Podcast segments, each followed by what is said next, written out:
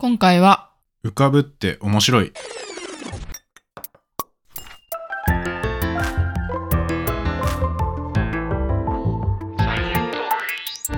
レンです。エマです。サイエントークは研究者と OL が科学をエンタメっぽく語るポッドキャスト番組です。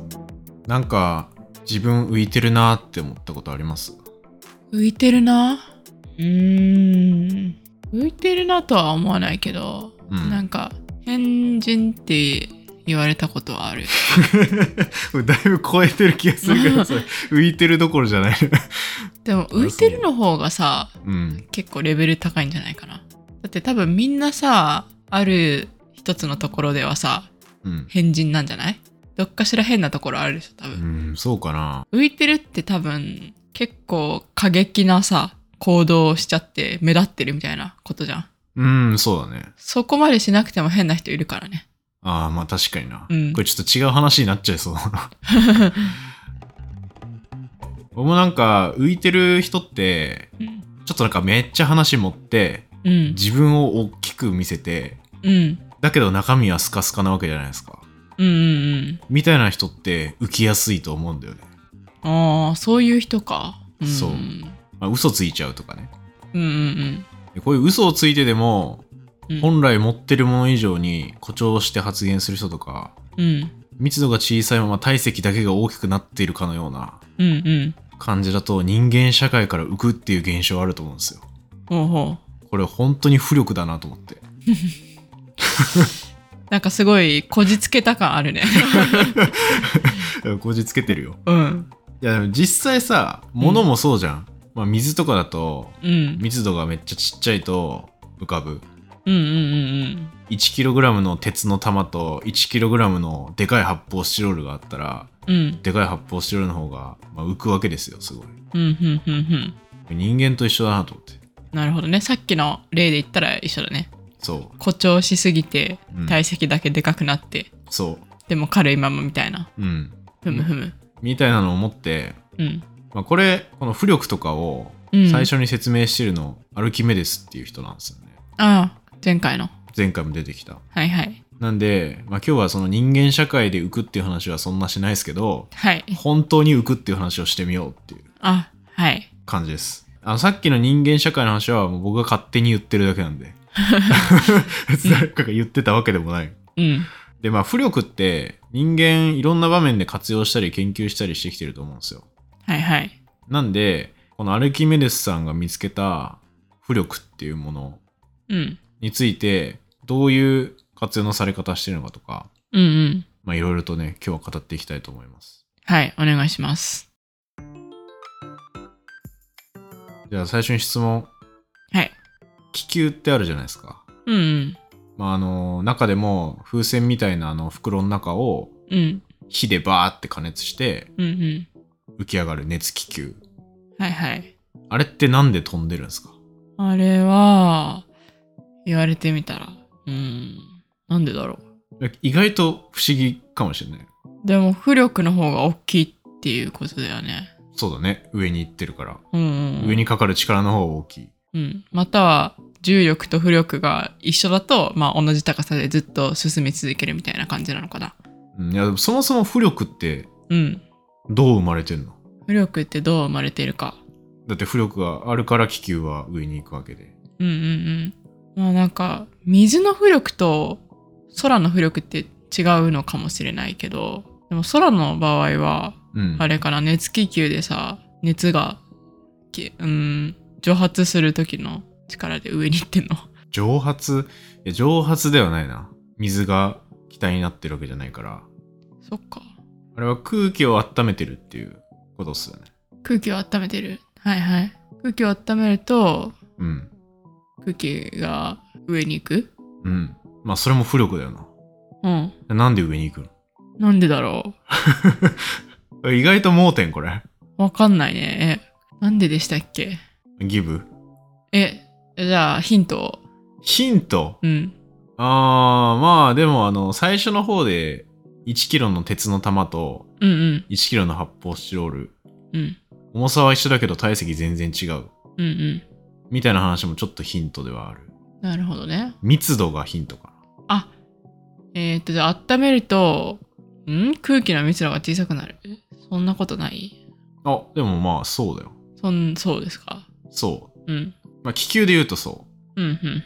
で、これは、そもそも空気って、いろんな分子が混ざり合ってるものじゃないですか。うん。うん、で、こう分子って、温められると活発に動く。つまり、わーって動いて広がるっていう性質があるうん。そうですとね。考える。うん、うん。ってなると、熱いものって分子の動きがわーって大きくなって、うん。どんどん広がる方向に行くと。はい、はい。だから体積が大きくなるんですよ。うん。だから、これ気球の中で何が起きてるかっていうと、気球のなあの包まれたところの空気が温められると、うん。あの中の空気だけどんどん大きくなる。うん。うん体積が。大きくなろうとする。うん、うん。ってことは、大きくなるから逃げ場探すじゃん。うん。だから、あの気球の膨らんだところの中よりも、うん。どんどん外にうん、うん。うん押し出されていく空気がう。ん、だからあの風船みたいに膨らんでる気球の部分の中の空気って密度としては低いんですよ。うん。うん、うん。うん。そうですね。ここまではいいそうですね。うんうん。そう。で、そうなると、気球の外側の空気の重さ、下の方向にかかってる力あるじゃん。うん、うん。よりも、気球のあの中に入ってる空気の量が少ない、密度が低い。うん。っていうことは、上方向に力が働くっていうのをイメージできます。おーイメージできます。なんで気球は飛べるっていうえことなんですよ。ー、じゃあ別に水と空気で違うとかはさっき言ったけど別にそういうわけでもないですね。そう、めっちゃシンプル。うんただただ空気が密度高いとこと低いとこがあるから、うんその差で上に行くと。うんうんこれって結構さ、例えば建物とかでもさ、1階と2階だったらさ、うんうんまあ、2階の方がちょっとあったかい現象とかあるじゃん。はいはいはい。まああれは空気の密度的に、あったかい空気の方が上に行くから。うんうんうん。あったかい空気の方がいっぱい動きがあってその分密度が小さくなるから上に行くっていうことですかね。そうそうそう。これ日常でもいろんなとこであると思ってて、うん。で、その差が大きい方がより上に行くと。だかうらんうん気球でも夏と冬だったらうん、冬の方が飛びやすいんですよ。えー、なぜなら寒いからうん中の温められる空気との温度差がすごいあって、うんうんまあ、密度も違うと。うんうんだからより上に行くらしいですよ。うん。うーん意外と分かんなかった。うん、そう、うん意外とね、浮力説明しにくいみたいなそう。感じするよね。じゃあもう一個。ではい。じゃあ同じ感じで、船ってなんで浮くんでしょ船は、その、体積あたりの重さが水よりも軽いから。だから密度が水よりもちっちゃいから浮く。うそうだね。うん。だからこれは、水も空気、さっきの空気と一緒で、うん。その密度が水よりも大きいと沈む。うんうん。小さい。いと浮く。うんで、船の場合は、まああの、水に沈んでる部分あるじゃないですか。うん。あそこの部分って、あの沈んだ部分の体積だけ水を押しのけてるうんうんうん。って考えらる。れるじゃん。うんうん。だから逆に水に押し返されてるっていう状態だね。うんうんうんだから浮くと、うん。船はうん。この感じイメージできます、とりあえず。はい。あの、昔、物理とかであったなーっていうことを思い出しながら。そうそうそう。まあだから、中身ギッチギチの船はうん。逆に浮かばないですよね。うんうんうんうん。密度が水よりも大きかったら。高すぎ。ぎたら。うんうんだから船ってさ、ちょっとあの、木製だろうが鉄製だろうが沈ん、沈んでる部分の中を空っぽにしておくみたいなことをしてる。密度を減らすために。うん。ああ、なるほどね。そう。んんんんまあ空気とか普通に入れておくっていうことをすると、うん。さらに上に物乗せても沈まないっうーん。ていうことなんですよ。ふんふんふんふんなるほどなるほど。そう。で、これがアルキメデスが見つけたうんアルキメデスの原理っていううん。ものですね。うんだから空気とか水とか、うんまあこれまとめて流体とかも言うんだけど、流れる物体。うん流体を押しのけた分の重さだけ上向きに力が働いてくると。うんうんうんこれがアルキメデスの原理です。で、はい。これアルキメデスが一番有名なエピソードが、この浮力を見つけたエピソードが多分有名なんですよ。うんうんで、ある日ね、このアルキメデスさん、あこの人はまあ古代ギリシャの本当終わりぐらいの時時代の人で、うん。ちょっと何年ぐらいだ紀元前280年頃に生まれてる人。うんうんこれイタリアのシチリア島っていうところなんだけど、うん。あのイタリアのなんかね、ブーツの先端ぐらいのうんう島です。んうんうんの人なんですけど、そこで、まあ、ある日、王様からこんなことを頼まれました。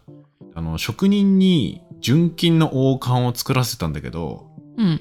なんか噂で、この王冠に違うもんが混ざってるらしい。みたいなっうんうんうん。ていうのを聞いた。はいはいはい。だけど、ど、パッと見じゃわかんない。純金かどうか。うんうん。だから、これを何とかして、純金の王冠か、それとも違う、まあ、銀とか他の金属が混ざった王冠なのかをうん判別してほしいっていう依頼がこのアルキメデスに来るんですよ。うんうん。結構難しくないこれ。そうですね。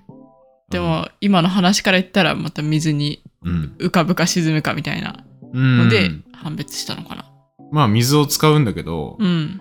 これね、これすごい有名なエピソードが、まあそもそも王冠を溶かしたり、うん変形させたりするわけにもいかないんで、うんうん、なんとかそのままやりたい。うんそのまま王冠をなんか判定する方法を考えなきゃいけない。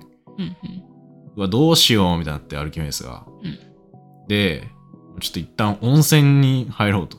うん、お風呂に入るわけですよ。うんで、お風呂にうわーっつって入った時に、お湯がバーってこぼれて、うん。あれこれじゃねってなったらしいの。ああ。で、ひらめいて、わかったぞっつって、うんそのまますっぽんぽんのまま街中を走り回ったっていう ので、非常に有やば名。うん。聞いたことないヘウレーカーって、わかったぞっていう意味なんだけど、うん。ヘヘウレーカー、ヘウレーカーってし叫びながら、うん。街中をすっぽんぽんで走ったっていうので、おなじみ、アルキメデスさんなんだけど。えー、知らなかった。あ、そう。なんか王冠のその蘇生を調べてくれみたいなのはちょっと聞いたことあるような気がするけど、うんうんうんすっぽんぽんでうん。街中を走るっていうエピソードは忘れてたか知らなかったか。普通逆だと思うけど ね。あ、そう。えーこっちの方が有名というか印象に残りやすいからみんななんか確かまあヘウレーカって、まあ、エウレカとかも言うけどうんって言って裸で走る人みたいなイメージが結構あるのかなとうん。へえ。でこれもだからお風呂に入った時に自分の体の体積分水が溢れます、うんでその溢れた水の分だけ浮力かかってるなみたいなうん。うんうん。ことなんですよこのひらめいてるっていうのはねほうほうってことはこう王冠を水に沈めた時に、まあ、水が溢れる量うん。と同じ重さの純金の塊とかを用意して、うん。それを沈めた時、まあ、同じ水の量出てくはずじゃないですか。うんうんだけど何かを薄混ぜて薄めてるものだったらその王冠の方が体積がちょっとでっかくなるんで余計水がこぼれる偽物だったらうん。ああ、はいはいはいはい。同じ重さでもねうんうんうんっていうのに気づく気づくのうん。なるほどなるほど。同じ重さの金と、うんあとはその王冠をうん沈めて、うんどっちの方が体積が大きい水が溢れてくるか。そうっていうのは、まあ、アイディアとして出てくるよね、うんうんうんうんで、まあね、中にはね、この溢れた水の量を測ったんじゃないのって書いてる本もあるんだけど、うん。うんまあ、それちょっと微妙というか、まあ、結構簡略化しすぎなところがあって、うんうん。実際はその水量を測ったっていうよりかは浮力を使ったんじゃないかっていう方が結構言われてる。で、っていうのは、このね、天秤棒ってやつがうんあるんですけど、まあ、イメージしてもらうと、天井から糸が吊り下がってきてて、うんう一ん本。でそこに横向きに棒をつける。うんうん糸に。したら、天井から糸降りてきてて、棒が真横になってる。バランス取ってるみたいな状態。うんうんで、さらにその棒の両端にうん、なんか重さ測りたいものを2個つけて、同じ重さだったら棒は真横のまま。うんうんで、重かったらそっちの方が傾くみたいな。うんうんまあそういう天秤があるんですよ。はいはいでこれ使って、王冠と、まあ金の塊うんうんを両端につけて、水に入れると。したそらの、金の塊はうん。王冠と同じ重さの金の塊そうんう。うん同じ重さの。で、本物だったら、うん同じ量だけ、その水を押しのける力があるわけじゃないですか。体積が全く一緒だったら。うんうん水沈めても、棒は真横のままバランス取ってる状態。うんうんだけどもし王冠の方に金以外のものが混ざって、ちょっと体積が大きくなってたら、うんその分王冠の方が水を押しのける量が増えるんで、うんうん浮力がかかると、より。うんうんうんだから、王冠の方がちょっと上に行くんですよ。水に沈めたら。ほうほっていうのを判定するっていう。ううんだから、まあ、溢れた水を測るというよりかは、水に入れた時に、どっちの方が浮きやすいかっていうので、うんうんうんうん管が本当に金でできてるかどうかを判定したって言われてる。なるほどね。これ超頭いいっすよね。頭いいね。で、金と銀とかも、一応1立方センチあたり、金は 19.3g あって、うん。銀は 10.5g ぐらい。うん、うん、うんまあ、一応 9g ぐらい差があるんですよね。うん。はいはい。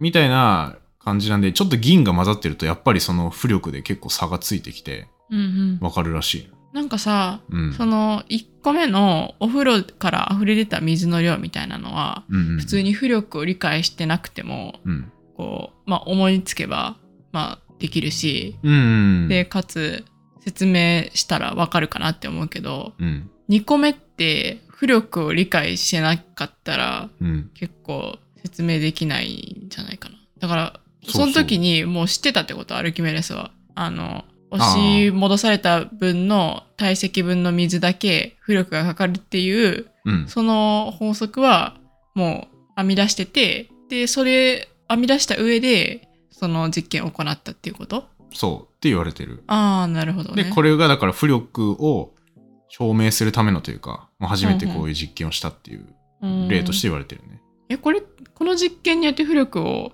証明できるのうん、だって確かにうん。重さが一緒でも体積大きい方がうんより浮く力が得られますよねっていうのを実験的に示してる。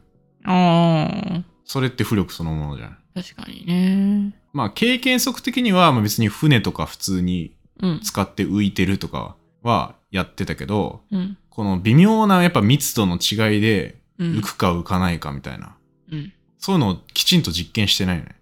うん。うん。割と経験則的に空気入れたら、まあ、物浮くよね、みたいなのは分かってたと思うけど。っうん。うん。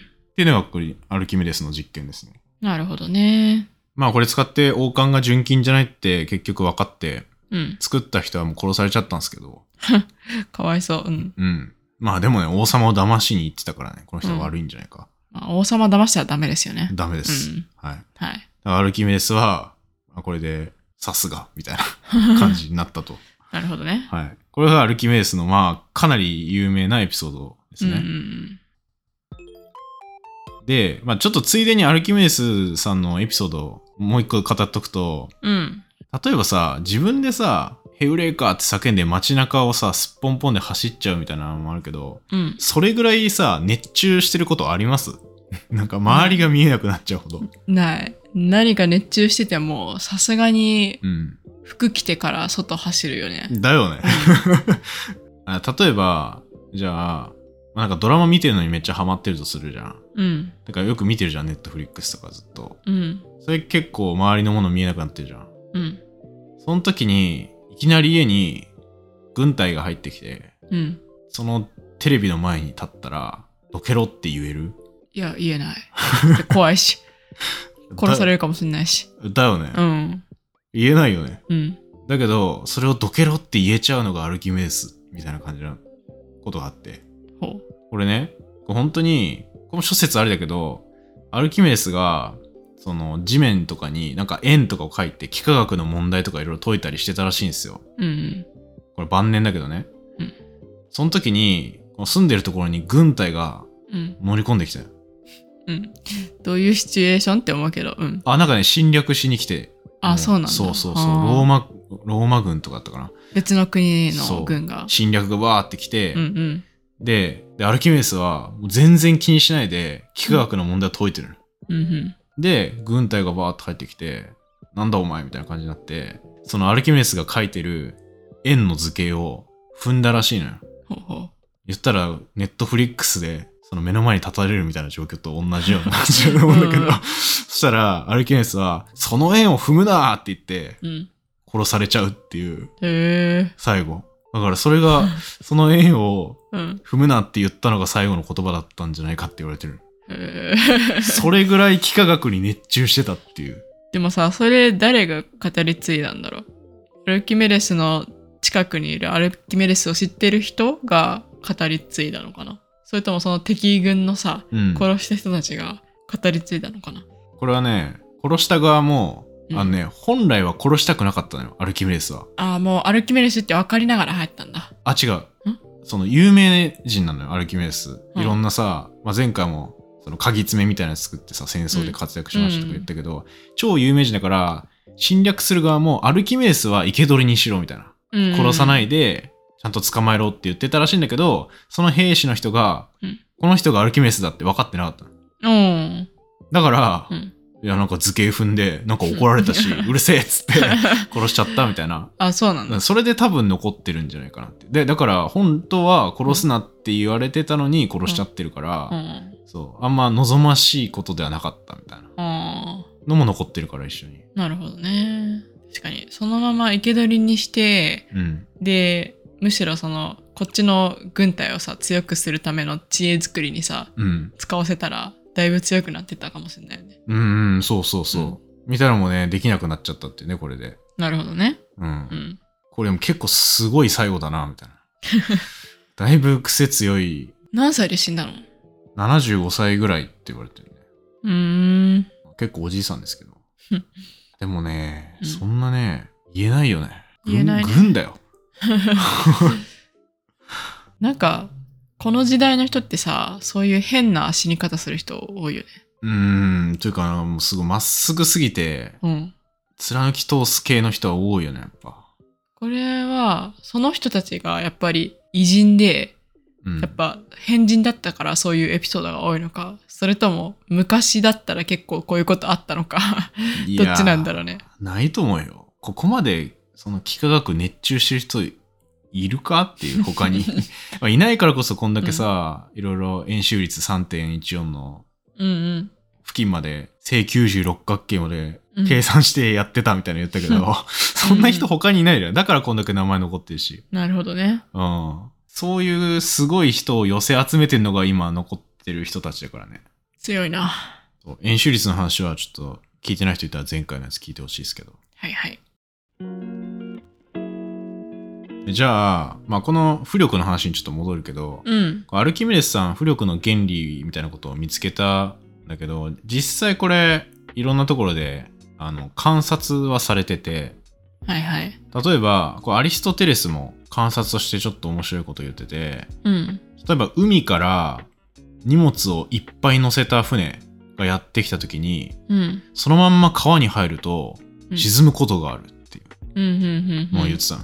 うんこれは、まあ、海水よりも川の真水の方が、まあ、塩入ってないんで、うん密度が小さくて浮力が小さくなるから沈んでるうん海水の方が密度が大きいかそうそうだね海プラス塩だからそうそうそううん視界プールとかありますけど体がすごい浮いちゃうみうたいんうんな、うんああいうのも密度がめっちゃ高いんでうんうんうんより浮きやすいなるほどね。じゃあ同じ船の重さでもうんその海だったら海がめっちゃ密度が高いから、うんまあ、相対的に軽くなってでうんうん浮くけど、でも川とかに入ったら川の密度ちっちゃいからでその同じ船の重さが耐えきれなくて沈んじゃうみたいなそうそういことですね。う、うんんでここまで詳細な説明っていうのは全然できてないんだけど、うんやっぱ昔からそういうことも現象としてはあるよねっていうのは、うんうんまあ、知られてたとうんうんいうことなんですよね。まあ船を経験則的に作ってるっていうのと一緒だと思うけど。うんあと、まあこれ結果論的な話だけど、うんうん陸と海比べたらうん海の生物の方がめっちゃでかくなるっていうのは、うんこれって浮力あるからだよねっていう。うん例えばクジラとかのサイズで陸で生きようって思ったら、結構大変だと思うね。うんあのでかさ支えるためにうんすごいエネルギー必要だ。確かにすごい脚力が必要だね。うん。んムキムキじゃないといけない足入ってたね。うんまあ、だけどそれは無理だけど海だったら、まあ、体重を支えてくれる浮力があるんでクジラってあれだけ大きくなれたんじゃないみたいな、うーんまあ、こうやってなんか知らず知らずのうちにいろんなとこに浮力って関係してるかなと思ってて、うんまあ、中でもやっぱ一番歴史があるのは船うんまあ最初船なんてさもう丸太つなぎましたみたいなイカダしかないうん状態だけどだけどある時からそのイカダみたいなもん丸太の塊として使うんじゃなくてなるべくその乗るところの木とかはその取り除いてあげて、まあ、カヌーみたいな船にして中を空洞にした方が、うんまあ、物を乗せたりしても沈まないっていうのにある時気づいてうんうんで船って進化してってるわけじゃんはいはいそれは密度を下げてるってことだねうんだから船ってだから基本的にこの浮力を調整するためうん、もうより浮力を稼ぐために結構中に空洞の部分を作るっていうことをやる。それは一番初めに来た、うんその沈んでる部分を全て何かで満たすかそれとも空洞にするかっていうところと一緒っていうことですよね。そうそうそう。うん空洞の方がより物は入れられるとか乗せられるっていう感じ。それは密度がちっちゃくなるからで海の密度との差がより大きくなって、うんで浮力が大きくなるからより物を乗せられるってことですよね。そうそう。うん、で、これ実際船でも浮力コンパートメントっていうらしいね。この空気のスペースを。うんうんだから結構これ船の中で一番大事なとこで、うんここに水が入っちゃったりすると浮力って一気になくなっちゃう。だかうんうんらこれ、タイタニック号とかさ、うんはいはい氷山にぶつかって沈没するみたいな時もこの浮力コンパートメントに水が入っちゃったっていうのがうーんもうかなり大きな原因でうんもうあっという間に3時間ぐらいでもあれ沈んじゃってるんだけどうーんじゃあ浮力コンパートメントを守る部分は何だろう船の他の部分よりもすごく頑丈に守らなきゃいけないですね。うーんそうそうそう絶対守んなきゃいけないところですねじゃあ例えば潜水艦とかあるじゃんうん。あれ浮力をすごいコントロールしないといけないうんうんあれってどうやってると思ううん。はめちゃくちゃ重いものを使う。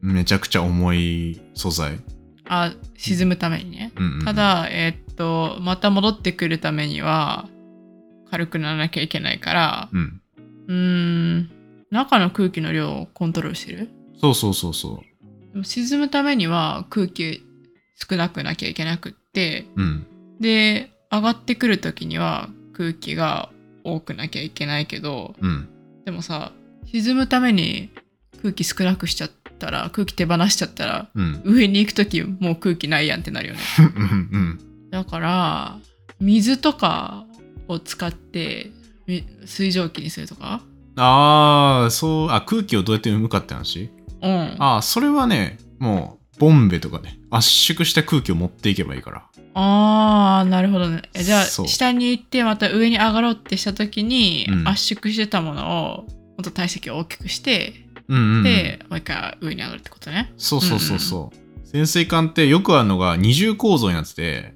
うん。うんで、その外側の層に水を入れたら沈む。うんうんで、そこにボンベから空気を入れて、そこの水を追い出すと、うん浮力が復活して上に浮く。っうん。ねていうのをバランス調整して、え。うん。潜ったり浮いたりしてるんですよ。それがせすげえ。潜水艦。うん。でもこれも結局もうアルキメデスの原理なんですよ。ほんほんほん。これ今言ってきたのは全部アルキメデスの原理でうん。どれだけそのものを押しのけるかうん。によって浮力が変わりますっていうのと一緒だよね。うん。うんで、まあ、あとはもう船のさライフジャケットとかもそうだけどうん。うん。あれもさ中に空気入ってあのオレンジ色のジャケットみたいなやつですけどはいはいはい。あれも空気を入れて体積を稼いでうんうん。アルキメデスの原理で浮く力を得てるって考えるとうんまあもう一緒なのこれも。うん。なるほどね。そ面白いね。う。うん、結構シンプルだけどうん。全部一緒なんですよね。空気を持ってるだけですごく軽くなれるってことだよね。うん、空気持ってるとか、まあ体積だね。空気の、やっぱ密度が、水とかに比べたらもう全然ないから、うんうん、うん。めっちゃ体積稼ぐっていうのが大事うん。っていう感じですね。これ結構一番人救ってるんじゃないかなぐらいな気がするよ。ライフジャケットとかでさ、確かにね。浮力で結構な人を救われてる気するけど。うんうんうんうんうん。とか、まあ普通にビーチで遊ぶ時にもいいし、 役立つし、あ、浮き輪ね。そうそうそうう。んうん。し、なんかそういう潜水艦とかを発明してさ、で、深海生物の謎を突き詰めるのにも役立ってるし、うん、うん。なんかすごいいろんな分野で役立ってるね、浮力。そうそう。気球にも乗れるし。気球にも乗れうる。ん。これも全部だからアルキメデスの原理うん。っていうことですね。すごいね。はい。えアルキメデスはさ、まあその原理は見つけたけど、うん、実際にこう浮力があのどれぐらいの時にどれぐらいかかるみたいなそういうさなんか計算式あんじゃん、ああいうのをまで見つけたわけじゃないよねああいうのを見つけたのは多分別に人がいるよね結構最近だと思うよ浮力のうん数式だって力を測れないといけないもんねそもそも、うん力を数式で表すようになった後だもんね。うんうんうん。だからそうだ、ニュートンの後じゃないか。うん。え、じゃあアルキメデスが見つけたのは何ねもう一回。アルキメデスが見つけたのは、だから、このそもそもあるものが、まあ空気とか水とかをうん押しのけた分だけうん。力が働いてきますよっていう。うん。うん。うんっていう、そもそものベースの原理うん。うん。を説明したっていうことじゃないか。なるほどね。うん。水に浸かってる部分の体積に比例して、まあ力かかるよねみたいな、そうそうそうそそううい。うところですかね。そう。その押しのけられた水の重さだけうん。浮かぶ力が働くってうん。う。いうんのが浮力ですね。気球のことも分かってたのかなそれってさ、多分水ベースじゃん。うん。空気にも応用してたのかなアルキメデスの時点で。いやー、気球なんて概念ないしなどうだろうね。うん。そもそも気球っていつできたんだろうね。 全然最近じゃないか。でも電気とかなくてもさ、できるじゃん。なんか意外と原始的な気がするな。やろうと思うえん確かばにいつでもできるみたいな。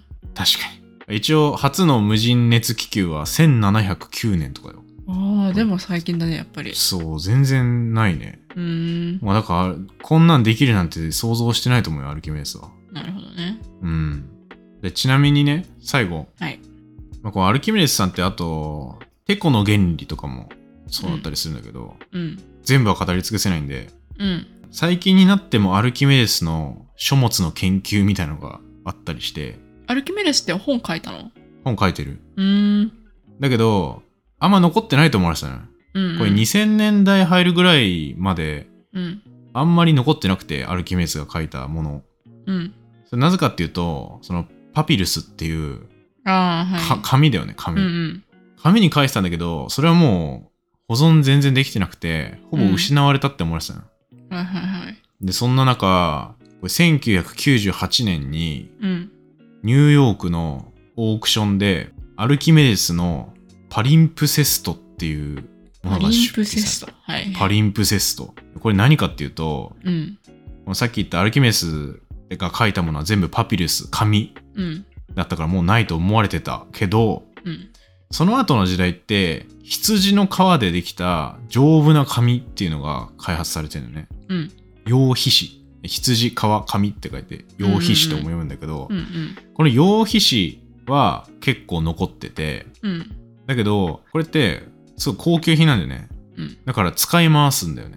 うん。うん。一回例えば横書きでバーってその紙1ページ使ったら、うん。一回それをちょっと削削るというか消して、うん。うん。 90度回して、うん。また違う方向で横書きするみたいなほうほうほのを昔の人やってたのね。う。うん。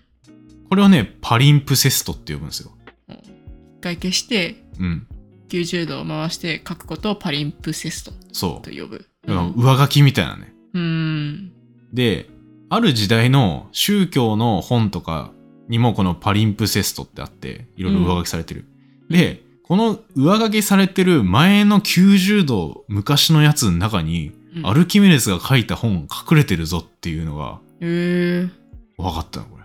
え。上書きっていうかなんかそのさ、うん。横のやつを、もともとあったやつ消してどういうことこうぐちゃぐちゃぐちゃぐちゃってさ、なんか上からこするみたいなっていうことなのそう、なんかね、薄くするみたいなそういう技術があったこのことをしていたらしいけど、え今で言ったらさ一回ノート書いて、うんでも消しゴムみたいなやつ消しても、うんちょっと残るじゃんうんうん。ああんな感じなるほどね。うん。だけどそのまんま横書きしちゃうと分かりにくいんで、90度回すっていうのをやってたらしいうんうんであれこのノート前アルキメデスのこと書かれてたなみたいな状態うん。うんうんそれがパリンプセストなんだけどうん。へえ。面白いよねだから全然関係ない宗教宗教のなんか文章みたいなうん。 やつの中にアルキメデスの文章が隠れてるみたいなの分かったらしくて、うん。しかも結構最近ねうん。でそれがまあいきなりオークションでなんか出品されたみたいなあ発見されてオークションの時点ではアルキメデスがうん昔書いてたっていうことは分かってたの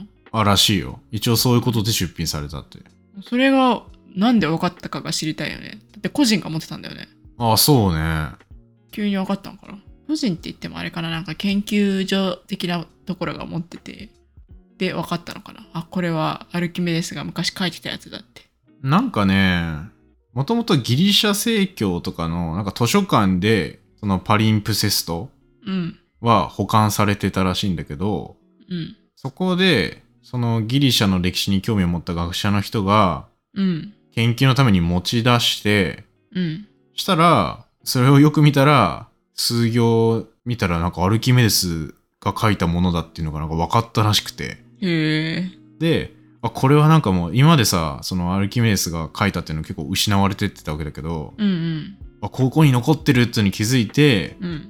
なんかいろいろと集めるみたいな動きはあったらしいんだよね、そのオークションに出る前から。うんうんで、ちょこちょこ見つかってて、うん。うん。っていう経緯かな。うん。でもね、結構これ散々な目にあってて、このパリンプセストも。なんか盗まれたりとか、うん。なんか、いろんな人が持ち去ろうとしたりとか、ありそうだな。うん。あって、いきなりそのオークションに出てきたみたいな。うーん。盗まれたと思ってたやつがなんかいきなり出てきたみたいな。うんうん。まあちょっと真相はよくわかんないけど。うんうん。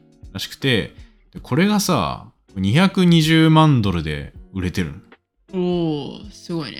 2億円以上だ。うん。で、しかも、ミスター B を名乗る謎の億万長者が買ってる。ミスター B。ミスター B う。ーん。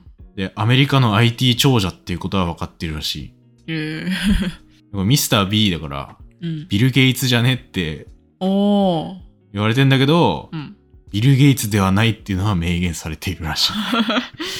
ああ、そこら辺は結構非公開なんだよね。そう、誰ながんか買うかっていねう、のはわかんないらしいけど、でもこのミスター B っていう人がお金出して、うんで、その後その、買ったパリンプセストうん。を赤外線とかデジタル化して解析するみたいな研究に投資してて、うーん。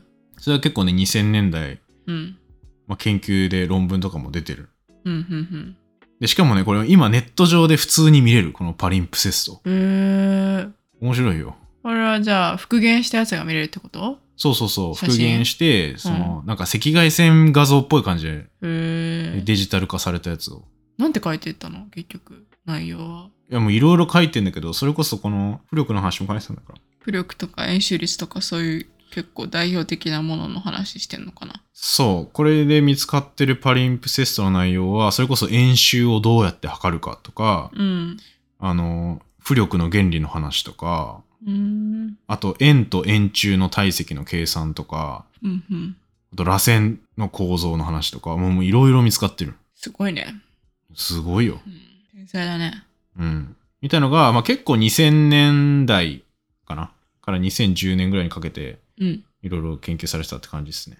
なるほど。まあ、これはね、アルキメデス・パリンプセストで、あのうんいろいろ記事とかも出てくるんで、うんうん。気になったら見てみてください。面白いですよ。ということで、はい。浮力の話とアルキメデスの話でした。はい。ありがとうございます。まあ、ちょっと正直アルキメデス全然語りきれてないところあると思うんですけど、うん。まあ、今回はこんなところでっていうのと、ちょ はい。っとアリストテレスのとこでやりたかったけど、やっぱやりませんって言ってたけど、結局やりました。そうだね。うん。こんだけ生み出してたらね、やった方がいいよね。うん。うん。まあ、しかもね、これ三大数学者って呼ばれてるうちの一人で、へえアルキメデスと、あとニュートンとうんガウス。うーん。これ3人三大数学者。いやでもなんかそうか三大数学者なんだねなんかみんな物理っぽいけどねなんかニュートンもアルキメデスもガウスもまあね。うんまあでも一応初代大数学者なんじゃないですか。アルキメデス。うんなんかね、数学ってノーベル賞ないんだけど、フィールズ賞っていううんうんうん数学界のノーベル賞って言われたやつなんだけど、うんそのメダルにはアルキメデス書いてるんですよ。メダルの絵がアルキメデスってことそう。へえだから一応数学者として認知されてんじゃないかな。一う番ーんなんかさそういうさ天才たちをさ同じ時代にさかき集めてさうん。で会議とかさせたらさなんか一気にさ数学が伸びそううーん、確かに。まあ一気に伸びるか、うんめっちゃ喧嘩するかどっちかだと思う。 まあでも現代でさ、これまでのこういう天才の人たちのうん、知識がさ、伝わってて、うん、それを吸収して、こうやって喋れるわけだから。うんねある意味今が一番レベルが高い議論できるでもそいのますよ天才たちはもういないから、その天才たちがさ今さいたらさうんその,、まあ、その天才たちが生み出した発明があった前提だけどうん積み重なってきた今にその天才たちが今いたらうんなんか伸び幅がさ大きそうさらに いろんなことさらに発見してくれそうい やどうだろうねわかんないけど頭いいもんうんまあ今回浮力とうんあとアルキメデスの話結構ざっくばらにしましたけどうんまあまた面白いなと思ったらコメントとか待ってますお願いしますありがとうございましたありがとうございました